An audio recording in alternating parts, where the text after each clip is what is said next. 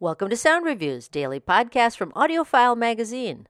Today's listening recommendation is The Man on the Third Floor by Anne Bernays, read by Paul Michael.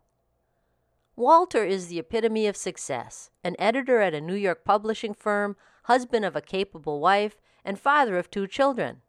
He wants nothing more until he meets Barry, a handsome tradesman who sparks Walter's latent homosexuality.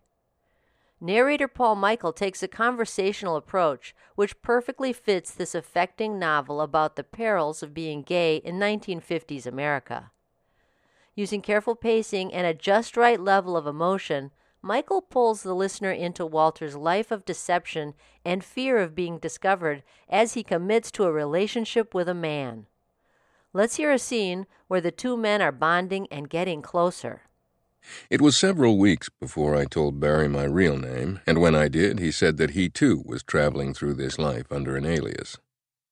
It's the American way, right? He said. Like John Garfield, like Kirk Douglas. He was talking about two movie stars who had transmuted their Jewish sounding names into something much more American. The war may have taken care of Hitler, but anti Semitism still lingered, like the bad breath of a person with the flu. Give us a kiss, Shapiro, he said to me, and stop looking so worried. What have you got to be so worried about? Barry had grown far more familiar with me since our first meeting over a carpet having assumed a kind of cheeky attitude which I three quarters liked. The rest made me a little nervous. That carpet charade wasn't really you, I said. Sure it was. It was my job. I did a good job. But it wasn't really you.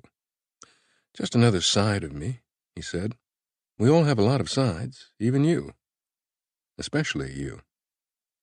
And he gave one of his melting looks that touched me so deeply I felt my cheeks go hot. By this time, Barry was fully inserted into our menage, now à trois. Phyllis had no inkling of its true nature. After I persuaded Barry to move in with us, and it didn't take much persuasion as he was living in a crummy room at the Y and hated it, I had to tackle Phyllis's justifiable reluctance. Michael's sensitive performance helps listeners appreciate Walter's conflicted feelings of love for both his family and Barry played out in the McCarthy era, a time of pervasive homophobia. We've just heard a sample from The Man on the Third Floor by Anne Bernays.